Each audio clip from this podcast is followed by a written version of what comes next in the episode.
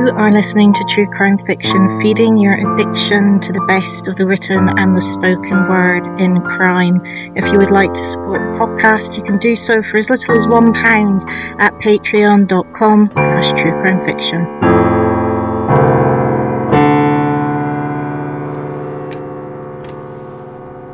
Hello, today on True Crime Fiction, we have Dea Parkin, who is Secretary of the Crime Writers Association. Dea, could you tell us a little bit about what the Crime Writers Association does? Yes, um, hi. Um, I'd love to tell you about it. Um, we support writers, crime writers of all kinds. Crime's a very broad church, and the association is, is for crime writers, but also we get people such as literary agents, uh, publishers, and um, sometimes editors. But uh, most of our membership comprises authors. It includes um, writers of non-fiction, true crime. I would guess the majority is fiction, but that's crime fiction of all kinds. So we're talking about psychological suspense, police procedurals, amateur detectives, historical novels thrillers, spy novels, what are called cozy crime, just everything that can possibly be, be classed as crime. Everyone's welcome. CWA is renowned for the daggers. They're awards that we give for crime writing every year. And you might have seen the labels on books saying that it's the proud winner of, for example, the Ian Fleming Steel Dagger or the Gold Dagger or even the ALCS Gold Dagger for non-fiction. Um, we, we have um, 11 in total, of which the Diamond Dagger is the most prestigious. And that's how I actually came to know the Crime Writers Association myself as a fledgling writer.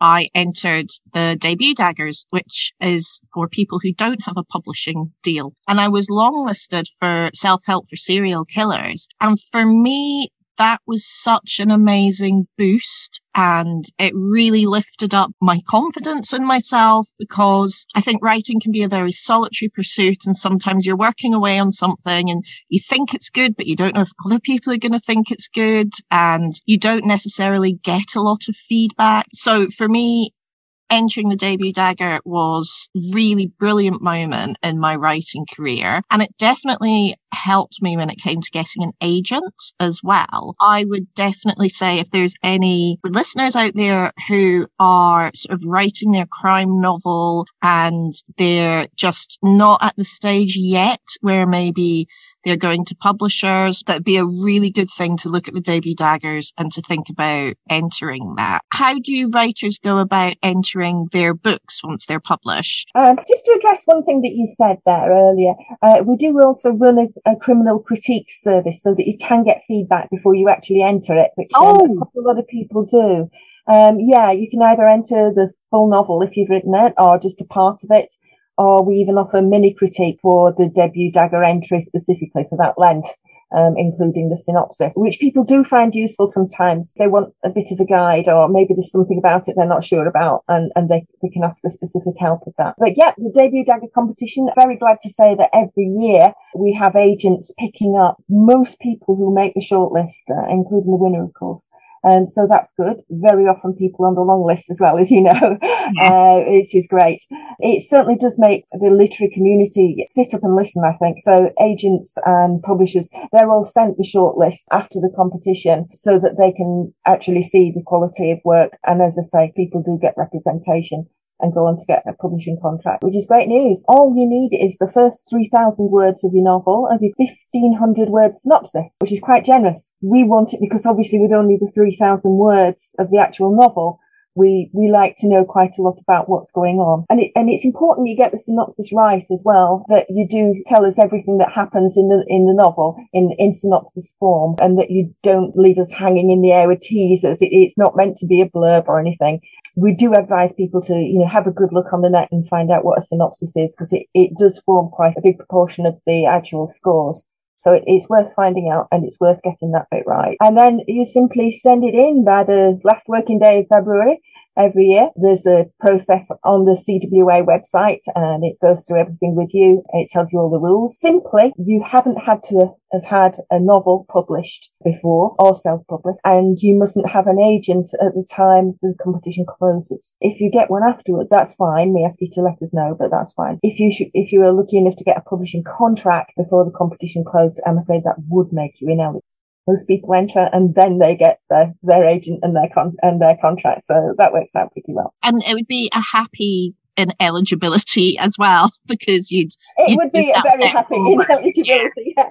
i was thinking as i said it i really shouldn't talk about negative things here and then think yeah but it's not negative is it not getting a contract that's what we all want yeah absolutely like it might be sad to not to have to withdraw from the competition but overall it's quite a good thing if if you have to do yeah. that really isn't it what sort of writing do you think works really well for the debut daggers would you say it could be anything at all? Or is there a certain, do you see any trends coming through in, in what people are submitting? Certainly don't really see trends in terms of the debut dagger. We always get quite a wide range there, and, and that's as it should be, I think. You know, we, we don't want to say to anyone, oh, you shouldn't be writing that kind of crime. Uh, but I do think there are some things that it's worth bearing in mind when you enter. Um, certainly, that you should try and get quite a lot of action if you can, or at mm. least a lot of tension, a lot of suspense, maybe pose some questions in those first 3,000 words. You don't want to submit a novel that's a very, very slow burn, not for a competition like this where it's judged on the opening. There's nothing wrong with that at all, of course, generally, but I think for a competition like this where it's judged on the opening, the more you can get up front and hit us with, the more impressive it's going to be. I imagine it's quite a big task to read through all those entries. How long does it take? well, we have a team of readers. It's not just one person. oh, that's good. yeah, um, yeah. We have um, a team of readers from the CWA um, who are, are, all published authors themselves, and many of them, you know, many times published. A lot of them um, do editing work and so on as well. So, so they're qualified, well qualified to read. And we have a scorecard, and we have eight criteria which I think is really important because otherwise, you know, it just becomes too vague, doesn't it? The entries are marked out, uh, out of the, the eight, eight criteria, 20 points for each. And then we, we put together an Excel spreadsheet uh, with all the scores entered. And, and obviously the, the names of the entrants are, are kept hidden. Um, nobody sees those. And um, so it does just go on the title and the scores. And, and then we, we assess the long list, um, what we tend to do is look not just at the top 10 or, or sometimes 12, um, but we also look below to see whether there's been, where there's been um, a large divergence uh, between two readers, because two readers read every single entry. Ah, right. that's the only, only fair way. So it, it, balances that because obviously what, what really appeals to one person might not appeal to another. It, it, it is inevitably subjective, even though you have the score sheet. Um, so where we see, you know, in the t- in the top hundred entries or so, um, if we see that you know there's a big discrepancy where one reader has marked them fairly low and another reader has marked them at a high enough level that they would be posted in the long list, then we get a third read on those, and that's that work's going on at the moment. Once we arrive at the at the long list, they're sent through to the actual judging panel, and that comprises a couple of um, major major publishers and agents and a best-selling author in Lewis. It sounds like it's quite an operation to keep that running oh. smoothly because you're not just doing the debut daggers, you have all the other daggers and there's a short story prize as well, isn't there? And that's open to anyone, the Margery Allingham uh, short mystery competition something that we run in association with the Margery Allingham Society, and it runs at about the same time, calendar-wise, as as the debut dagger. So again, um, it opens in autumn and it closes the last working day in February. Again, we're just putting together the long list now and that's for a short mystery, we, we like to emphasize, that follows uh, Margery Allingham's definition of a mystery with a crime and a mystery and an inquiry and an element of satisfaction in the conclusion. And that's scored as well according to that and plenty of other criteria. And that's open to, to anyone, uh, whether they're published or not, as long as the story itself hasn't been published. That's all we ask. And there's a, a £500 prize for the winner, um, just as there is for the debut dagger. I didn't mention that. The uh, Margery Allingham winner also gets uh, two passes for Crime Fest for the following year.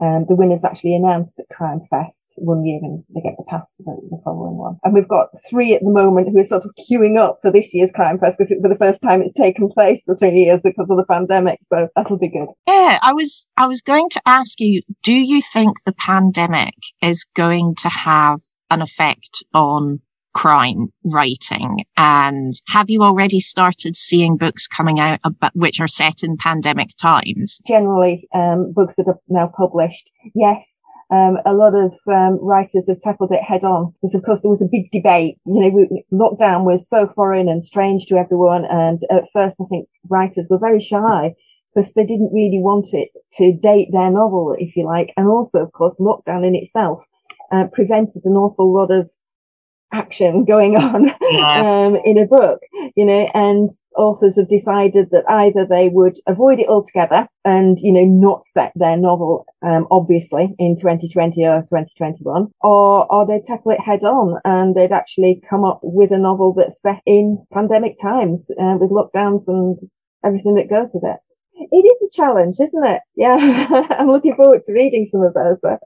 I think there was a particular atmosphere. I think we're, we're, sort of already out of it now, and, and already we're, you know, you have to look back to think, how did it feel then when we were first told that we, we couldn't go out for, for more than an hour for exercise and, you know, we couldn't go and see loved ones. We couldn't have Christmas with them. We couldn't go and see our, our older loved ones in care homes. We couldn't go to weddings or funerals. There's an awful lot to it that I think we're already very quickly forgetting. And I, I think that novels of all kind, not just crime, will be interesting to, to revisit those two years, which are going to stand out in everyone's lives, I think. Well, mm-hmm. I hope nothing in my lifetime takes over as being bigger than the pandemic, that's for sure. But there's not, when you think about it, there's an awful lot of novels that get set during war times, but there's been pandemics before, but there aren't many novels about pandemics. So I wonder if this might be a pandemic where there's much more writing about it and much more things set in the pandemic times, because it's been a very collective, global issue because we are able to communicate with each other in ways we've never been able to communicate before, which means that we don't just know what's happening in our own wee bit of the world. We know what's happening everywhere now. Mm. And I think that changes how we experience things like pandemics. It's not it's not easy to just sort of squirrel away in your own home and pretend nothing's going on out there anymore. So yeah, I think it'll be really interesting to see how that comes through into writing. If I could kind of go back a little bit to the Margery Allingham prize for listeners who've never heard of Margery Allingham, could you tell us who she is? Yeah, sure. Uh, she was one of the golden age writers, uh, Margery Allingham, uh, contemporary or near contemporary of um, Agatha Christie and Dorothy L. Sayers. And her, her hero was Campion. There's still an awful lot of her books available out there if you're interested in looking at them. Um, I think Tiger in the Smoke is probably the best known, but a lot of people really rate her work. It tends to be a little bit cozier, that's the hmm. right word, than either Christie or Sayers. I mean, Sayers, I, I think, is was perhaps one of the first uh, novelists to write um, issue-driven novels. You've only got to read Night to realise that. And I think I think she was very interested in the world around her, and her crime was part of it. But she used the crime to illustrate the world, whereas Margery Allingham is very different. I think her crimes are absolutely at the heart of her novels. Um, more similar to Agatha Christie. Of course, the detection um, club was set up um, to, and that catered for a lot of the serious detective writers, um, such as Dorothy L. Sayers and Agatha Christie. Um, and then in 1953, of course, um, the Crime Writers Association was set up, which was which was more focused on on giving benefits um, to member writers rather than uh, you know, more of a, a, gentleman's club, which Detection Club no longer is. I mean, it's evolved from that, but it's still got social events at its heart, whereas the CWA is, is quite different. It's, it's quite interesting. So when you talk about the golden age, you immediately listed three women writers. And one of the things I'm always very interested is the sort of the intersection between women and crime and how people always seem to be surprised that women are interested in crime as well. But that just made me think this isn't a new thing this is actually women in crime has been around for a very, very long time. So maybe this sort of surprise that that women are interested in crime and want to write about crime and write about, you know, things which are quite violent and upsetting in a lot of ways is a bit old fashioned, really. I, think, so, yeah. I must admit, I haven't thought of that for a very long time because, you know, so inured in the, in the sort of crime work, crime publishing world as I, as I am, I'm so used to women being you know, at least 50% and very often more. And these days you're seeing their names more and more on, on the long list, short list and, and, you know, on the trophies for awards as well. I think there's always been, obviously, female writers of, of crime fiction and non-fiction too. And I think that's, that's been recognised more and more. And I, I think, I think that, yeah, we've, we've got over being surprised about that. Yeah, I think so. So yeah, in the, in the last few years, true crime podcasting has taken off immensely. And I'm beginning to see books where you have a true crime podcaster as the protagonist, which is really interesting seeing how the fiction is following real life. But when true crime podcasting first started taking off, the, the consumption is about 70% women. And there was a lot of people who were like, why do women like this? Why do women like this? And they were very panicked about it, like almost trying to like find out some deep sociological, psychological reason why women were so interested in, in true crime. And I was like, I think the bigger question here is why do you think they shouldn't? yeah. so just wind back a little bit, just just to go back to 1930s, because you were asking about trends before, and I have noticed that there are more and more books, more and more crime crime novels that are, are set, written now, but set in in the so-called golden age, um, in the 1930s in particular. Um, and I think that is quite an interesting trend. I mean, I do think, I mean, we've all heard, haven't we, comparisons between uh, the political situa- situation in Europe, you know, how have unfortunately got quite similar between now and then. And I don't know whether that has anything to do with it or whether it is simply uh, the popularity of the golden age writers. A few years ago, I don't think there was the same interest in, in the golden age writers that there is now. And now, as I say, not only have we got the interest in those books, for example, the, the British Library Crime Classics series has reissued so many, but also we've got an awful lot of, of very good, um, notable uh, contemporary authors set, writing golden age style uh, novels and setting them you know, in the 1930s. And sometimes they're, they're golden age style in that they've got their mystery at the heart of them. Doesn't make them cozy at all. It can, they can still be, you know, quite violent, quite upsetting even. They have got that element of mystery, which is, which is rather nice. And I must admit, I'm, I'm seeing more and more of that, more and more people setting novels at that time and some really good works coming out of that. So that's an interesting trend.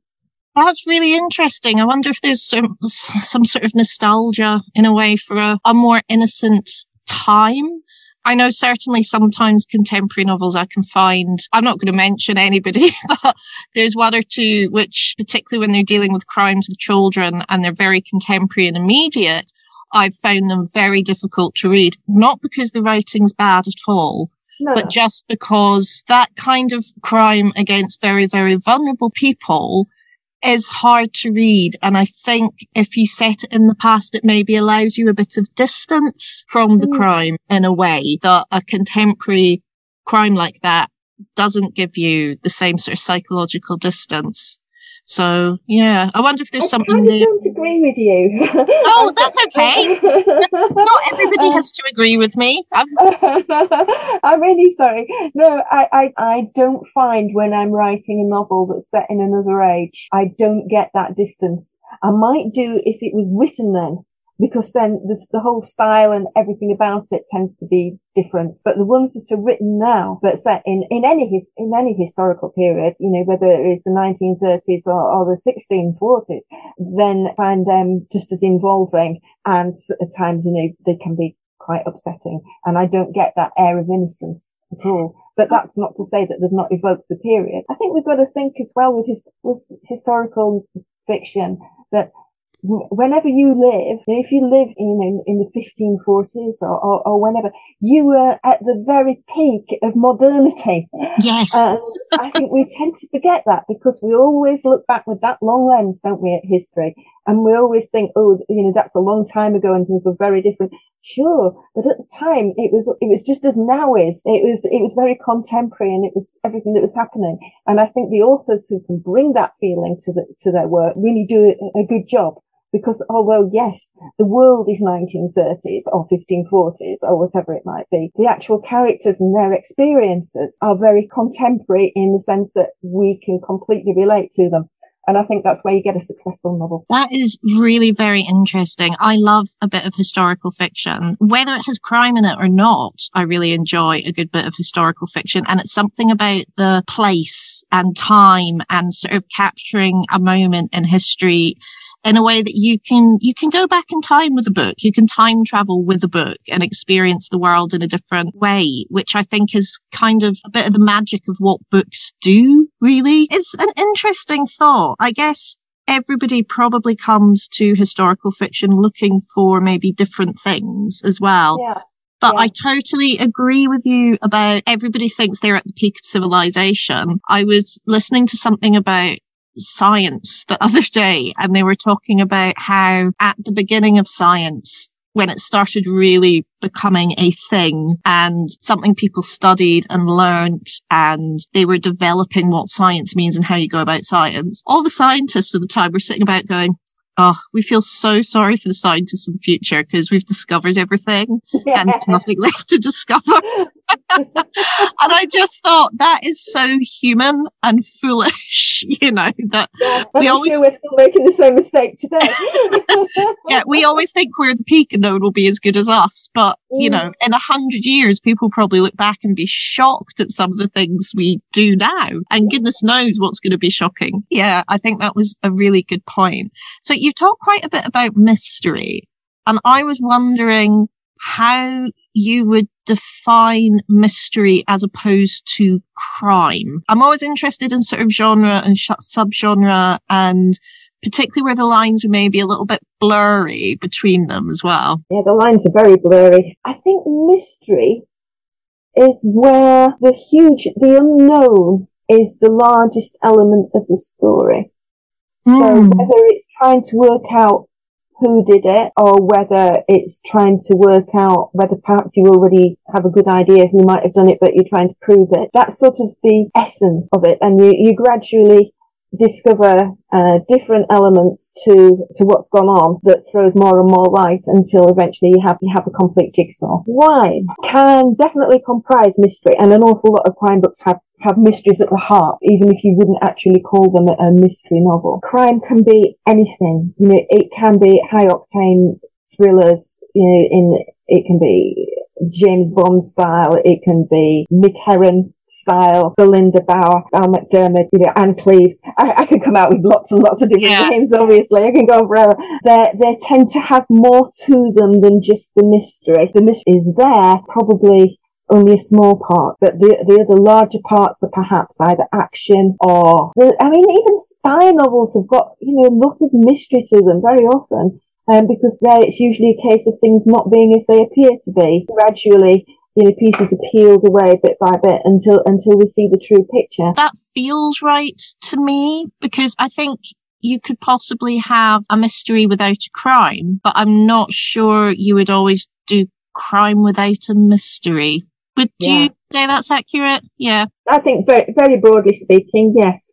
You definitely can have mysteries without without crime and some of what we call cozy crime does sort of go into that a little bit. Yeah, yeah, I think that's pretty good. The Crime Writers Association isn't just for crime writers, though. You do also have a crime readers group, don't you? Oh, uh, we have the Crime Readers Association, which is is different, and we have a, a website um, with blog posts and short stories and news and events, and also we have two publications that go out from there. Um, one's the CRA newsletter um, that goes out every month. Now that's a really good thing to subscribe to if you want to keep up with the latest in crime fiction. And you know, you're talking about trends before, and that's a really good way to, to keep an eye on, on what, what's happening. Because although it is varied, all the articles are submitted by, by members of the CWA. So you do get that variety. But you can also, I guess, see, oh, oh you know, there is a trend towards 1930s novels or, or whatever it might be. Um, historicals in general, perhaps. So it's interesting from that point of view, but it's just great to see, oh yeah, I really like the sound of that book. Yeah, we can all pick up a book and read the blurb or we see it on Amazon or whatever and read the blurb, but there's not always a great deal of detail. Whereas um, in the newsletter, we actually it's the author's writing, and they're, they're generally not blurby. They're not writing specifically about that particular story. They're writing about maybe a theme that they explored in that in that, or about how they came to write it and that's fascinating. And I think all that kind of thing really encourages people to be turned on, perhaps by something that they'd they'd not considered reading before. So, um, and we also have case files, the second uh, publication that goes out.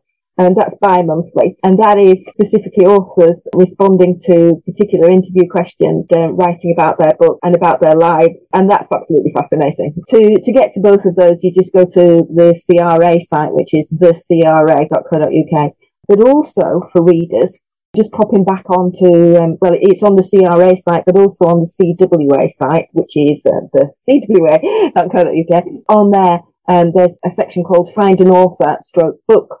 And it's a most fabulous search guide, and you can actually use it um, to find subgenres and to identify books in, uh, set in perhaps a, a particular historical period or in a particular place or a particular kind of crime book as well as actually, you know, finding up authors. Perhaps if you'd read something by them a long time ago and you want to find out more, or if you can't quite remember all of their name, and hopefully the search will help you with that.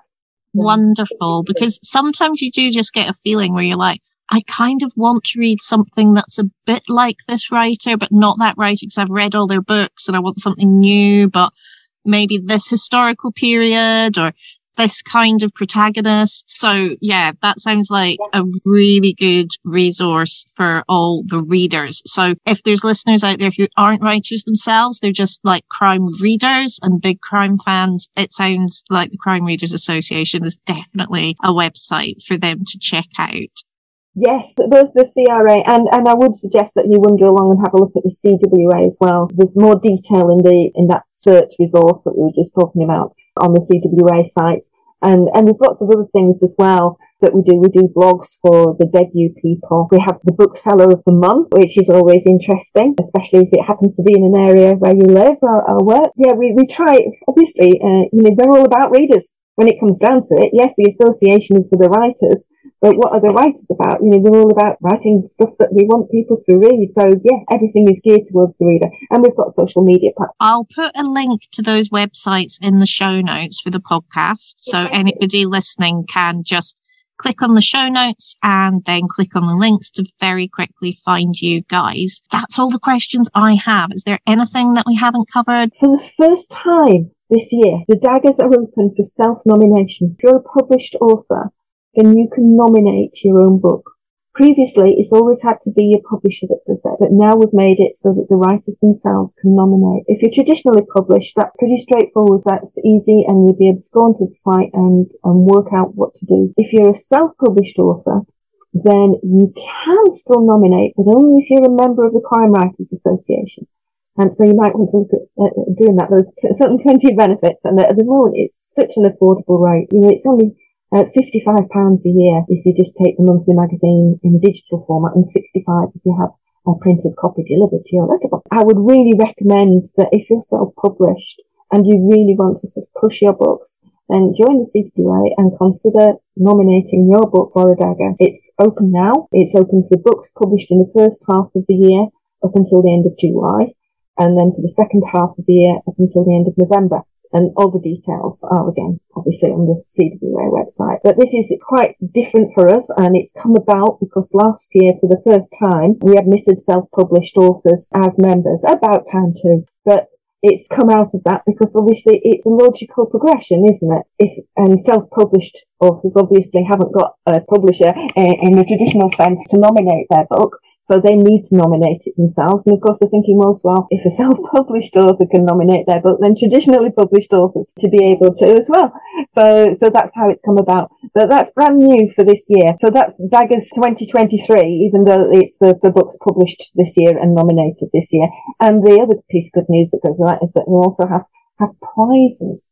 Uh, money, uh, which is the first time for many, many years and that they've been associated uh, with the daggers. That's really good news and uh, another reason for having a look at the CWA website, perhaps. Because I, I think when self-publishing first happened, a lot of people were a bit snobby about it, sort of looked down on the self-published author, but it's come a huge way since the beginning of self-publishing and you can get very professional yeah. looking books. And of course, some people have crossed over from self-publishing to having a publishing contract with some major houses. Mm-hmm. On the other way around, don't forget too, you know, that, that people have been traditionally published and now have gone on to, to self-publish very successfully. It happens both ways round.